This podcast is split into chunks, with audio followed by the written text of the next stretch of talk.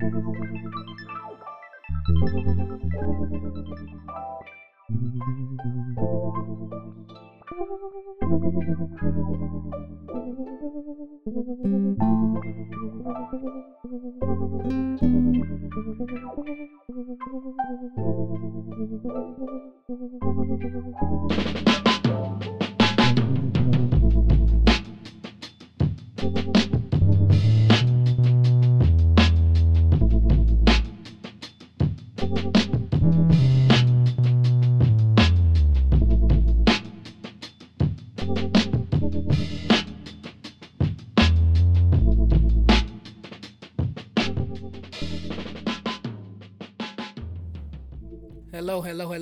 Welcome back to the Double Exposure Both Sides of Photography podcast. I'm your host, Zaire Porter. Thank you for coming back and listening. This is the official second episode. And of course, as promised, I am not here alone. Let me introduce to you one of my great friends in photography out here from Los Angeles. Well, I'm from Los Angeles. He's from Texas, but he'll explain more about that. Uh, welcome, uh, Aaron Poole. Clap, clap, clap, clap, clap. Going on, my brother? Howdy, sir. Thanks for having me. Man, I love your southern hospitality. It's so refreshing because my family is from uh, Mississippi and Louisiana, so just hearing you say things like that just brings me joy. But anyway, how are you today? Doing well. Good, good, good. Um, give us a little short story about your uh, journey in photography and where you started and things of that nature. My accreditations to have an opinion in the business and world of photography. Um, I started photography as a student at the University of Oklahoma, um, where I got to shoot some wonderful football players and basketball players from Adrian Peterson, Sam Bradford, um, Blake Griffin on the early days of the college career. Um, she moved out to California to attend art school and was fortunate enough to fall in uh, with uh, Hall of Famer uh, Andrew Bernstein, the first NBA photographer introduced into the Basketball Hall of Fame. Wait, wait, wait, wait. Time out, time out, time out. If you don't know who Andrew Bernstein is, kill yourself right now. You don't like basketball. You, you don't love you don't love sports photography, not even just basketball. If you don't know who Andrew Bernstein is, stop right now, press pause, Google him, and I'm pretty sure any of your favorite Michael Jordan pictures was taken by him. Okay, sorry. Oh, my, my favorite Andy story of all time is the very first time Andy goes to shoot Kobe Bryant after being drafted by the Los Angeles Lakers. Longtime uh, PR director Dave Black goes up to start to introduce Andy to Kobe, and Right. Kobe full on stops him and goes, I know exactly who this guy is. His name's on the bottom of every poster in my bedroom. Wow. And if that doesn't like set you up for uh, 20 years with somebody, Right. nothing will. Right. That's a, that's a legacy. That's what I think we all would love to have. So yeah, I was very fortunate um, all the way in art school to meet up with Andy and get to be one of the young photographers on his staff to get to you know get to sit on the sideline and watch him do his thing at the same time you're getting this amazing insight into basketball and then mix in the fact that we're at Staples Center so you get to start photographing concerts and award shows and you know 8 years later you you get to see some really cool things go down Amazing. Amazing story. Amazing. Well, not even career yet, but just the beginning of that being your photography journey is just amazing to work with and for Andrew Bernstein and Staples Center and the list goes on like that. So that being said, this is the both sides of photography. So my question for you would be in an environment such as Andrew Bernstein, Staples Center, Lakers, things of that nature, what is something that you had to realize or understand as a photographer that in this workplace I have to do this or I should not do this? Um, I think the the the question I get the most is how did you get there? Right. Um, you know, how did you get this cool job? You know, everyone sees you running around this really cool building with cameras on and thinks that you know we filled out an application and you know got selected. Um, really, it's it's finding a world you want to be a part of, and then having to find what your insertion is going to be. Right. Um, I joked the first two years I worked for Andy, the only reason I had the job is because I had an SUV and I owned a 400 millimeter. Um, between those two, I could be the assistant for lighting shoots and pick up the lighting gear and just physically move it. Right. And then if there was a concert that was a soundboard only concert and you had to have a really long piece of glass, I had something unique that not a lot of entry level people had that got me those jobs. And by shooting the soundboard shows, then if you showed up and it was by the pit, then you got to flex and show what you could do up close, but you were always in the game no matter where that position was. And I used to joke that those two investments were what kept me employed for the first couple of years. You know, just being able to do the very basic stuff and kind of earn your way in. Right. And you really just dropped the gem. I don't know if people caught it, so I'm going to say it again. You have to be and bring something unique to whatever field of photography you're in. You have to not just be good with the camera, but you have to, in some way, put your signature on it without putting your signature on it. So you have to bring something that's not to that company, that brand, that sport, that game, et cetera, et cetera.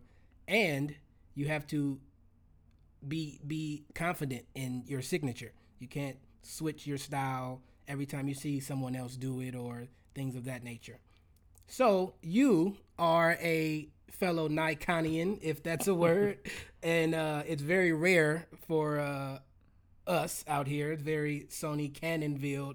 So what uh, made you choose Nikon as your uh, camera of choice? So I will always give you props for being on the Nikon USA team. Hey, hey, hey! Um, I, I mean, LA is just an interesting community because you have so many photographers that both want to and out of necessity are multi-skilled. right. Um, so you have a lot of guys that are showing up at a concert to shoot the concert as they're also cutting a video piece for that concert and you know running four other different things. You know your Sony guys are usually more social media based, so it's stuff that's getting out really quickly so that they can get it up on an artist story or something like that.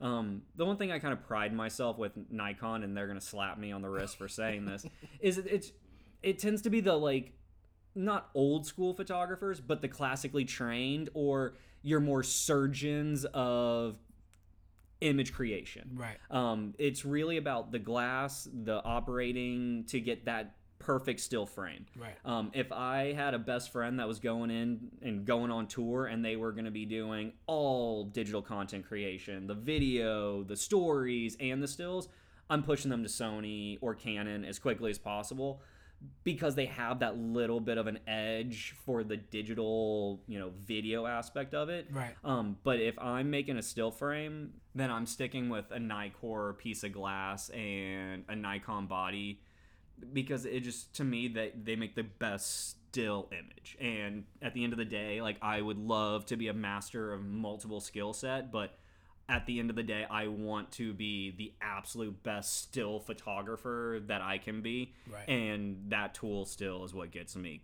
the closest. Not to mention just working with a brand that really wants your feedback and is here to cater to where your imagination can go. Right. Um, my favorite thing that Nikon does is they host a party the Friday before the Oscars.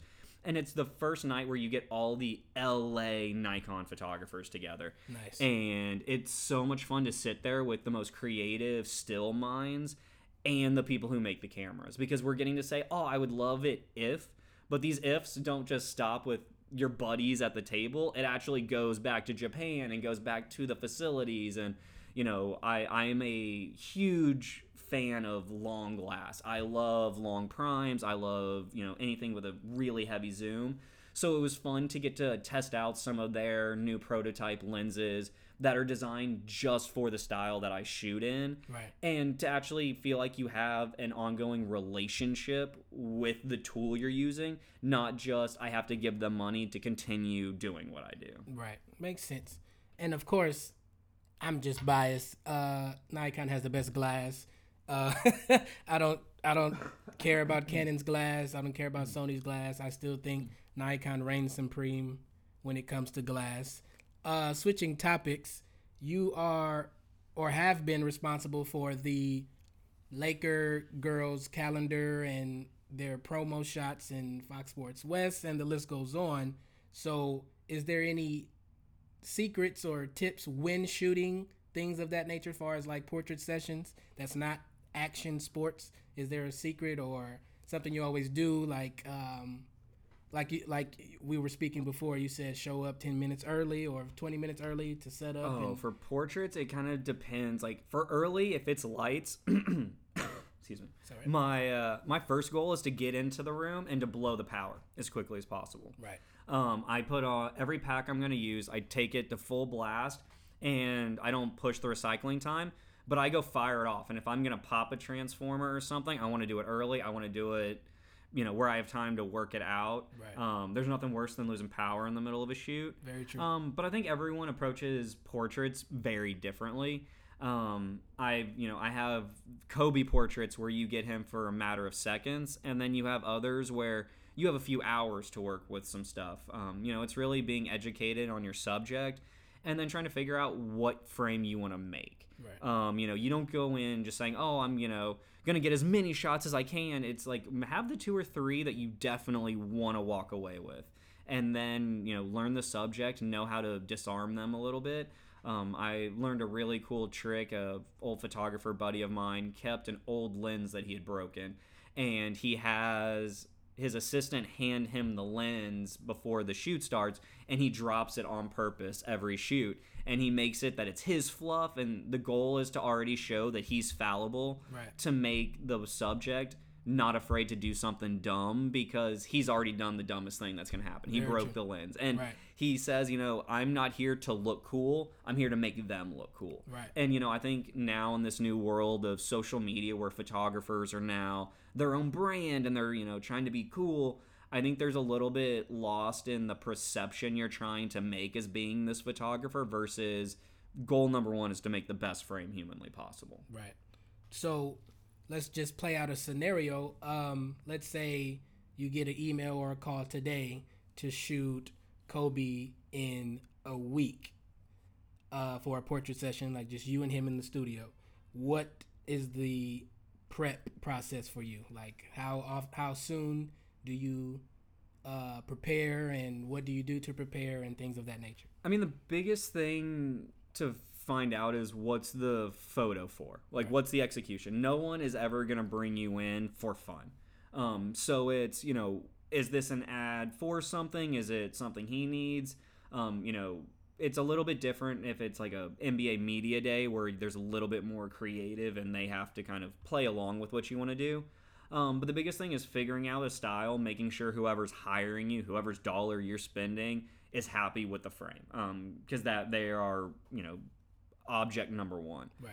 Then, you know, once you have the gear set up, I'm one of those photographers that, you know, I get two of everything in case something goes down. Um, you usually set up your lights once beforehand, do your test shot, whether you have a physical, you know, stand in model that's just like him, or if it's just your buddy, usually everything's pre run through once. And then it's trying to see how many lighting setups can I design out of the exact same lights. Right. If I kill a pocket wizard and I just use my front light and my key light, or if I just use my two rim lights and I lose the key, what are maybe two or three looks I could get very quickly?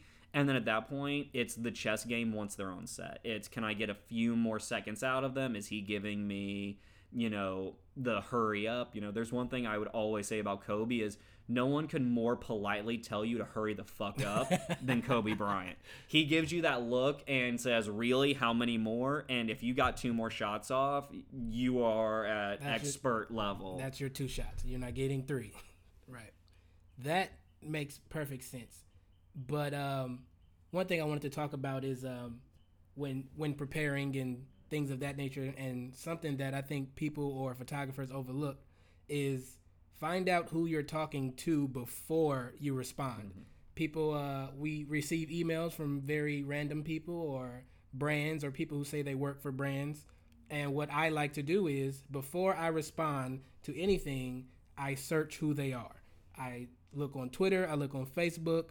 Uh, sometimes their their footer of their email has all their information. Um, just so I know exactly who I'm talking to. I need to know what who they are, what they're hitting me about, and just getting leverage. It, it leverage is very important in business. Just so you know exactly who you're talking to, you're not offering something they already have, or just to be fully aware of who you're dealing with. So, a tip I'm giving is to look up who you're talking to before you respond. Don't answer their question first and then figure out who they are. Figure out who they are first. Not to mention, just be selective. At the end of the day, like majority of photographers, you're your own boss, and right. part of that is the freedom of saying who you work with. And don't think that every email that you get or every cold call that you get needs to be facilitated all the way out. You know, one of the things I really pride myself on is I get to turn down business. And right. that's not like, oh, I'm saying no to money. It's I'm saying no to people I don't want to work with or bad personalities. I mean, at the end of the day, making your best image is finding someone who's like-minded that's going to enjoy what you created. And there's nothing worse than getting a pesky client that's never happy Man. and then frustrated with you, then they pay late and right. guess what? When they email you again, you don't have to respond or say yes. And right you know, it, it may sting to say no to some clients, potential clients early on, but what you gain later on when you start to cultivate those relationships you really do want is how you get a client list that you're enjoying what you're doing, not you know, and that's where it's like it's always interesting to hear someone if they describe themselves an, as an independent contractor or a freelancer, right? Because independent contractors usually are those mentality that will take anything that comes their way, where the freelancer looks at it as who whose work am I going to accept, right? Right. And, and it's interesting. Even you can kind of read photographers as you meet them by how they intro themselves, because again, it's photography is you look at it as one of two sides. You're either creating a hard, equitable um, product at the end, which is your creative device. It is your photograph, or you are a photographer for hire and you're a service. You are there to execute the person who's paying you's needs, whether it's a boring exterior shot or it's this heavy stylized portrait they're dictating to you what it is and they own it outright right so it's it's a big difference between coming in as a for hire and coming in truly as a freelance photographer there to create your vision sponsored by the person who brought you right and in business i've learned that your no is uh, more powerful than your yes what you say no to is more valuable than what you say yes to so that was great. Thank you for that information. um, we met at the uh, Drew League. Uh, Drew League uh, has been going on for 45 years. This year will be the 45th year. And what one thing about the Drew League is it's great basketball. It's great basketball. You can pop up any day. You're going to get at least one good game. And there are a lot of photographers who just come and get in the way. They don't respect the establishment and the foundation that's there. They come and just stand in your way and or they just think because they have camera access they can do whatever they want and they disrespect the order that's established. So, and I've seen it because I've been there and I've seen you handle things of that nature. So, I wanted to know what is the proper way to address a problem in the work during a job, during while it's happening, not afterwards, not sending an email afterwards. Like there's different confrontations that can be had, and I'm sure you've had experiences with that. But how do you de-escalate a problem and solve a problem immediately? Um, I mean, it's interesting. Protocol for sideline photography. It, it's interesting because it's there's all these I don't want to say unspoken rules because right. they're they're di- they're finite rules. The biggest thing is there's just not a great place of education. Most photographers are self-taught or they're finding their way in, which is great. Right. Um, but the problem is, is once they're in, they th- kind of feel like, oh, I was the first person to do this, or I was in. I mean, if you go to an NBA basketball game, there are black and white, there are boxes, you have a numbered vest it is regulated precisely. Right. Um, at a place like Drew League, it's it's open. It's part of the community. So again, if you want to be the best point guard, you come play. If you want to learn how to shoot basketball, you come shoot. Right. And that's the one thing I love about Drew League is we don't turn anyone away. I mean, one of the things I truly love about the Drew League is the community of visual people that come. Right. Because they are as big of staples as the actual players. I mean, you only have to say Nikki to know exactly who's shooting, what that style is. Right. You have Cassie Athena, like you have so many different styles that come in that they all know we all know each other. Right. And you know, the big thing is people can come in and they get excited and they want to, you know, get on the court for that epic wide shot and with their cell phone. yeah, and, and part of it's just kind of learning that you, you are a piece of the community. So just like you know, as the, the sideline photographer that's there at every game, I wear gray and black every single. You know, I don't wear the loud shoes. I would love to get to make my Drew League fashion statement, Right. but I'm sitting under a basket, and I mm, can come outside of myself to know that if someone's shooting that dunk from across the you know court, I can ruin a shot Very by true. what I'm wearing or distracting. Where you know you wear dark colors, you try to blend in, but you're also looking at the guys around you. At the end of the day, if you are not paid to be there, there's no life or death. And if you get that killer shot, you're gonna get James. You're going to get these awesome players. But you don't need to be the one that thinks that you've become the official guy. Right. And you know, sadly with Drew League, when I've had to handle those, you know, the first thing you always want to do is kind of introduce yourself as warmly as possible and say, hey, like I, you know, most times I'm the league photographer, so I can say, you know, hey, I'm just letting you know there is a rule of order here. And most people, once you give someone some basic guidelines, really do want to follow it. They want to learn. They want to get better. And you know, I've had, you know, that's uh, how we started it, our friendship is you you sit there and you pass tips back and forth. I mean, we all are a community of hey, how'd you do that? You know, I I have lights set up at Drew League, and usually it takes photographers a few games before they notice it. Then they notice it. Then they start looking whose camera's got the pocket wizard. Right. And as soon as they I fig- definitely did that. and as soon as they figure out that I got the wizard, that's when they come ask you. And you know, you can be a dick and be like, oh, "They're lights," you know. But at the end of the day, I want you to learn. Like Right. I, I want there. I don't want to do Drew League forever. I want someone to come take that over, and it's fun to get to say, "Hey, this is how you do this," or Right. you know, sharing and learning the knowledge is as fun as gaining it. But you know, it's it, you're gonna get some people that are gonna break the rules, and you know, I'm lucky at Drew League that I actually have a you know Nike issued security guard, and you know, at the end of the day, if we do have to you know restore order, it's you know possible and done quickly, but. You know, for the most part, it's an amazing place to get to learn, shoot, have talent that you would never get to be around. As it's it's part of the community, and Right. it's a lot of fun to get to go.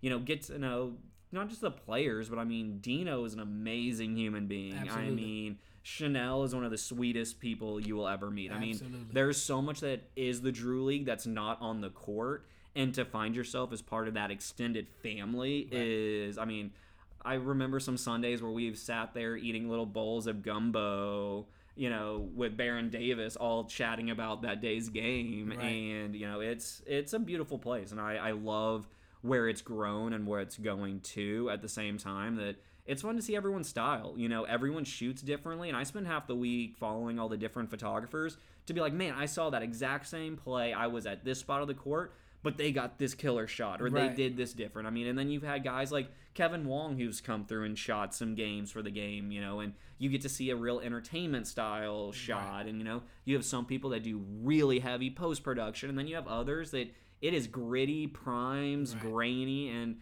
you know it's fun to just see a bunch of different creative people come into a gym and walk out with something. Right. I agree. I agree. And uh, I don't know if I've ever thanked you, but thank you for all your conversations and wisdom during Drew League and long hours where we just sit there and uh, hurt our backs because we're Yeah. sitting on the floor for like seven games in a row. But um, It's running the gauntlet. you are truly a wizard uh, with your work. And if you don't believe me, you can look at Drew League's website and Instagram. And majority of those photos were taken by Aaron Poole. Um, switching, uh, you shot the last game of Kobe Bryant's career. Gonna let that marinate real quick. You shot the last game versus Utah Jazz where he dropped 60, 60. points.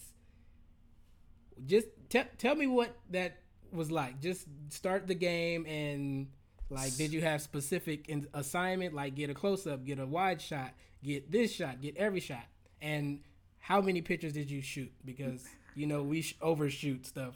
So, how many sh- shots did you get that game? I honestly frame count could not even tell you. Um, it, that game was really interesting because my role with the Lakers at that point was heavily based in team corporate sponsorship geared images. Right. Um, so if any team or league sponsors need something specific, that's my you know t- job to capture.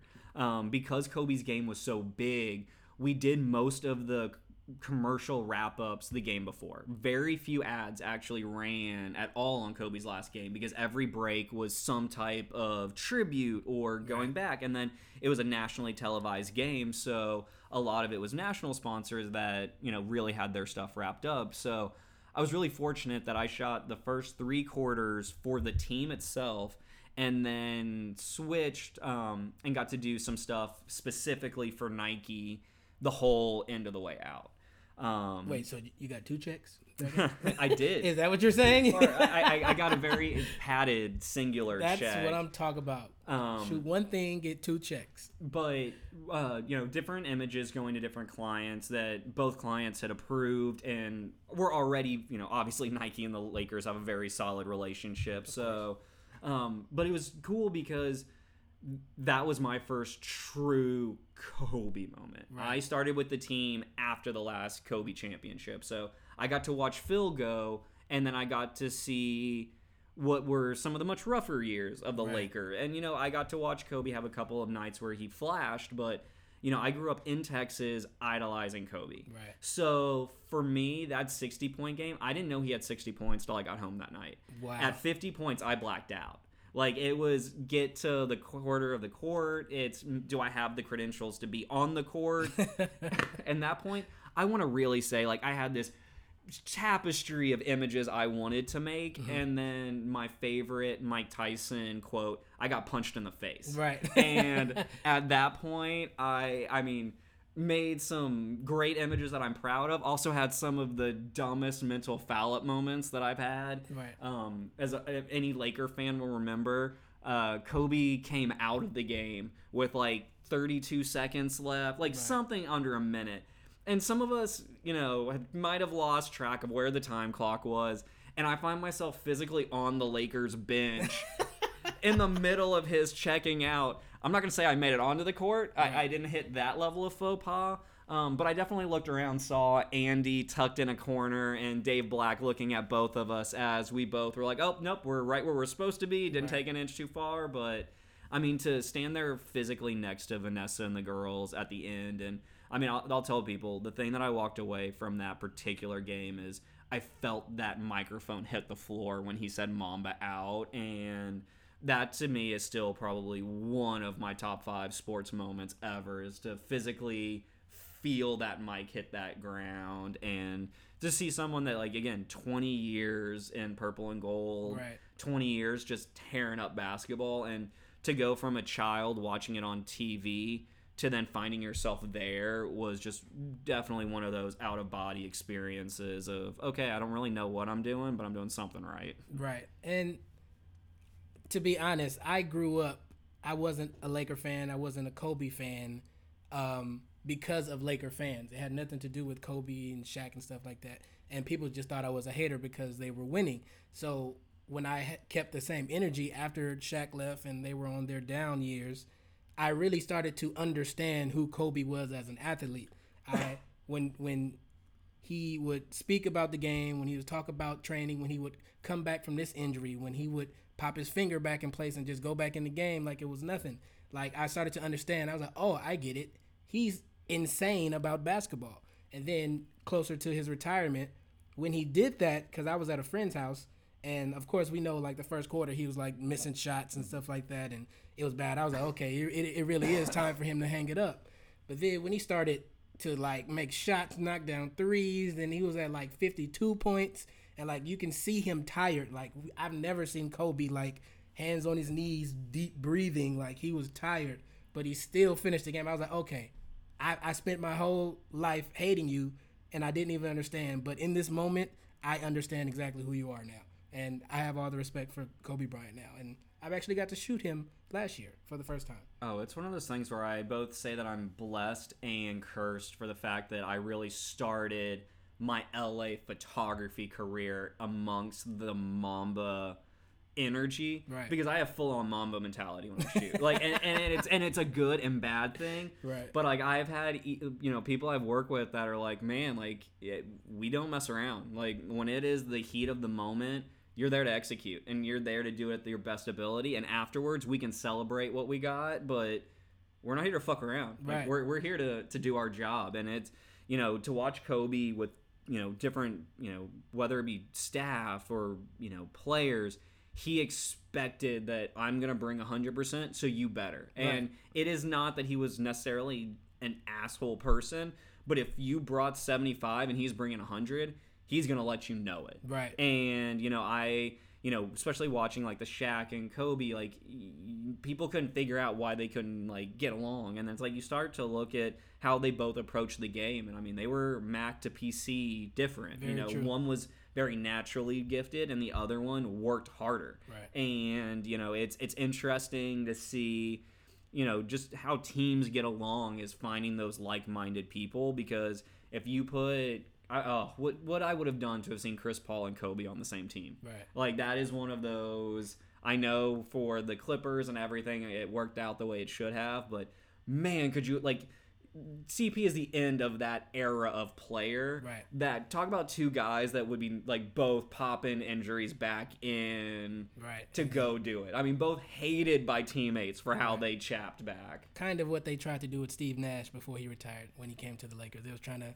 like, okay, this is your last chance. Yeah, But- but Nash was he was beyond. At yeah, that yeah. He, he's he was into soccer and filmmaking already. So, um, you said that game was one of your top uh, event moments. Is there a, another two you can think of that's not so much the picture you captured there, but Oh yeah, the Like moment. experience. And I mean, Yeah, and that's like- one thing I'll tell a lot of photographers is we're all our toughest critics on photos. My top five sports moments, getting to experience something. well, not even just sports because you shoot Oh the yeah, Oscars yeah. as but well. But just so. to experience a moment versus the photo, you're never like the photo's never gonna match the experience. And I used to tell people that forever is I love the experience of creating my images. I very rarely really like the image themselves. Man, And- I'm the same way. you know and that's the thing is like you see the world through your point of view and photography is you showing the rest of the world your perspective so your perspective's not special to you that's Right. that's how it is so it's for other people to find that perspective to be beautiful or aesthetically nice or whatever. Um, but it's to me i joke that i sneak into places i should never be allowed only because i can operate a piece of machinery. You know and it's i found myself in the room with you know president obama and it's had i not known how to operate a piece of machinery no business being there. Right. but that to me is what's fun. You know i go back to my first you know olympic games um, you know shooting the winter olympics was something that i just idolized doing and to get to do it at such a young age and Which year was that? I got to shoot the 2010 Winter Olympics um, in Vancouver, which you know figure skating was amazing, um, and then I got to be with Shaun White for his second gold medal, and that was really energizing. I got to go to be part of the USA Canada men's hockey final, which was a you know huge game, and Right.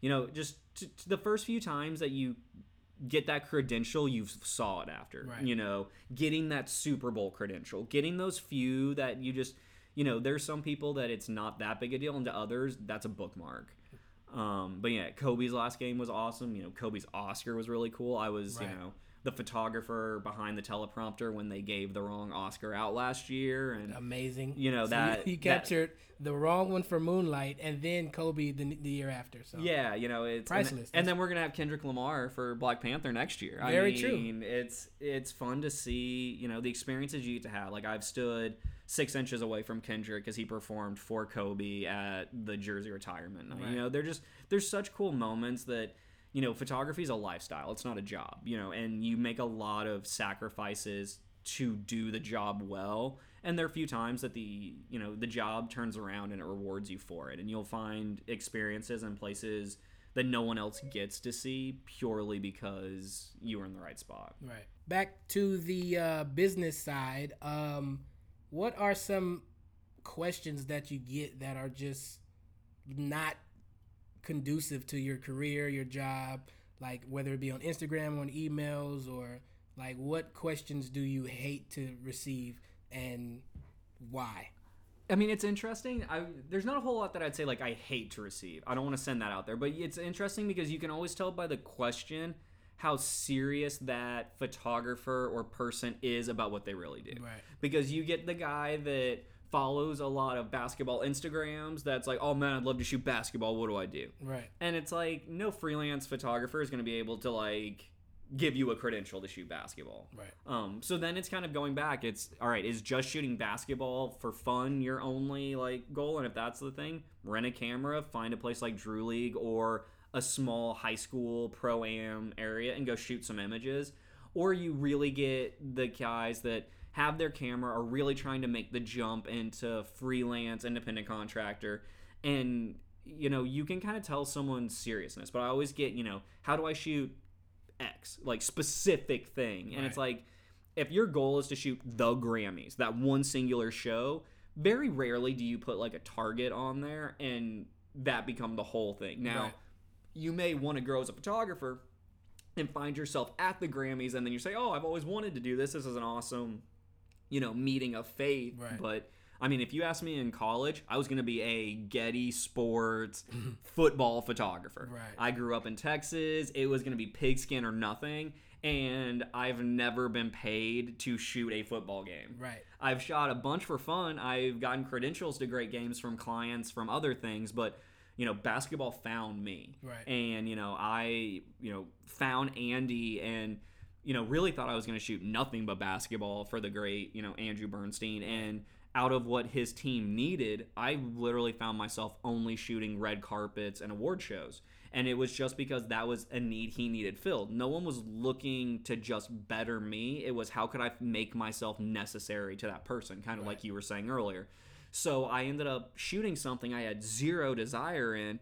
Fast forward seven years later, and I'm probably most world renowned, known for my award show photography. I, not through Andy, but through other avenues, you know, have found myself at the last five Academy Awards. I, I think I need the Tony Awards to finish my full EGOT. Right, but, right. you know, it, it's just funny that, you know, you don't necessarily seek out to shoot one thing, but either your style, your personality, or you know happenstance push you into all these different things. And you know, half the people that I've loved photographing and getting to know, I never would have dreamt that I would have met them. Right. And you know, you know, Obama being one of those. You know, what does a random you know concert basketball photographer you know find himself at a you know fundraiser in your building and now he's on the end of your lens and it's Right. not that oh i woke up and sought out to get to that point but if you do your business right and you kind of move in the directions you want to move in you're going to find yourself in the environments you kind of wanted to find yourself in Right. And this just I, I don't get jealous often and we have two completely different career journeys in photography, but there's only two people that you have shot that I have not shot that I would love to shoot, and that is President Obama and Jay Z. So let me just soak in my jealousy real quick.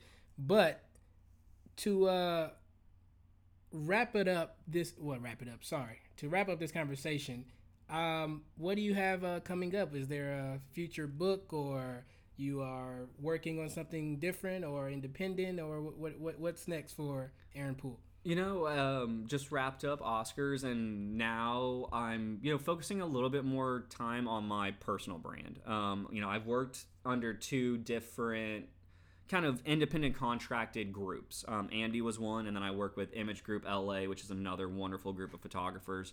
Um, so I'm I'm used to being part of a team. right Um, so this is the first time where I'm really spending energy and you know updating the website and Instagram and Right. you know really just showing my singular photo eye. Um, you know the fun part about you know kind of tying up one chapter as you get to look back on it. It's been so much fun the last few weeks going through the last eight years of NBA, Staples Center, Microsoft Theater, Nokia Theater before that um, and just getting to see what the last you know eight years of you know events in downtown LA have been. um, as you know, kind of looking toward that next step. Uh, you know, got some fun stuff planned with a couple of um, touring companies, and then there may be some South Central based rappers that I have uh, a couple of projects coming up with. Maybe that, uh, gotta use the word maybe. I'm uh, I'd be excited to share um, once once we can talk about that. But you know, it's I, I've fallen in love with LA um, Right. from Drew League. You know, I, I'm proud that you know Ice Cube has brought me in a few times to you know do some photo stuff with them, and you know I love the culture. So it's really getting to find new ways to show the beauty that this city has, as well as watching this culture leak out to other places. And Right. you know, one project that I'm really excited about is we're, we're taking a musician from South Central and we're doing a really cool shot in Paris with them. And, you know, it's fun to show that juxtaposition that, you know, a culture that was, you know, so kind of hidden and kind of kept to the side now is, you know, it, it's Dior. Like, it's highbrow, acceptable, Right. You know, art now. And it's, it's fun to get to, you know, been raised with a kind of a different point of view, but now have the empathy and knowledge of that culture base now, and to get to tell that story. Right. And you know that you know from Drew League to you know some of the concerts and you know different you know groups that have come out of you know that Compton you know area. It's it, it's it's a fun place to get to be, and I'm excited. You know, just to keep making some fun art down here. So basically, you're never going back to Texas to live, is what you're saying. And it's all right because LA is the best city in the world. I'm biased. So what? It's the truth. the thing I will say that I I tell everyone about Los Angeles is it does not matter what it is. There is some soul here that takes immense pride in doing that. Right. You could love sneakers, and there's a place here that will get you any sneaker you're looking for, that will dry clean them. Right. If you're into sushi, if you need to get your hair cut, there's this look in people's eyes that they get when they're doing their passion. Right. And very few places outside of Paris, London, New York, LA. Do you find what people would consider fairly simple or basic jobs, Right. and you get that look? Right. And there's just something about those people that are driven by that that it's comforting to be around them. Right. And you know that's what makes LA LA. And a lot of people come to Los Angeles and they stay in Hollywood. They don't really experience the real LA. Like you being at Drew League, you have seen so much more than any other random person coming from any city because you went south of the 10 freeway. A lot of people only go to Hollywood and downtown LA and say, I went to LA, but they see Kendrick, they see YG, they see Game, and all the other people from South Central, and they don't get that experience. So they love who we are at a broad aspect, far as how the world sees Kendrick and other rappers and Ava DuVernay and things of that nature. But they never come experience that side of LA. So my, I hope people come to LA and really go to Los oh, Angeles, and go to I mean- Watts and stuff like that. And that's what that's what Drew League is. I mean, you think Right. about it, it's become a destination. And I mean, and that's that's one thing I'm blessed about with being in photography the way I am is there are Friday nights where I will shoot a, you know, concert or a like very nice like dinner mixer or something at the Beverly Hilton in Beverly Hills Friday and then be in Compton at Right. 7:30 Saturday morning and just to see the span of people and stories. I mean there it's just it's an enriched place to be in and it's interesting in this new media world where we have to broad stroke everything. You know th- this city is so dynamic and so filled that i mean it's it's positive energy and creation here. You know everyone is here to try to go better or do something new and I mean, that's where it's fun to get to play, and you know, it's it's a fun group of guys we got here. I agree. Um, I think that wraps up episode two of the Double Exposure podcast, both sides of photography. I want to thank Aaron Poole for his time, his wisdom, and sharing some stories with us. Also, want to shout out AC for producing our intro music. And until you hear my voice again, be great, my friends.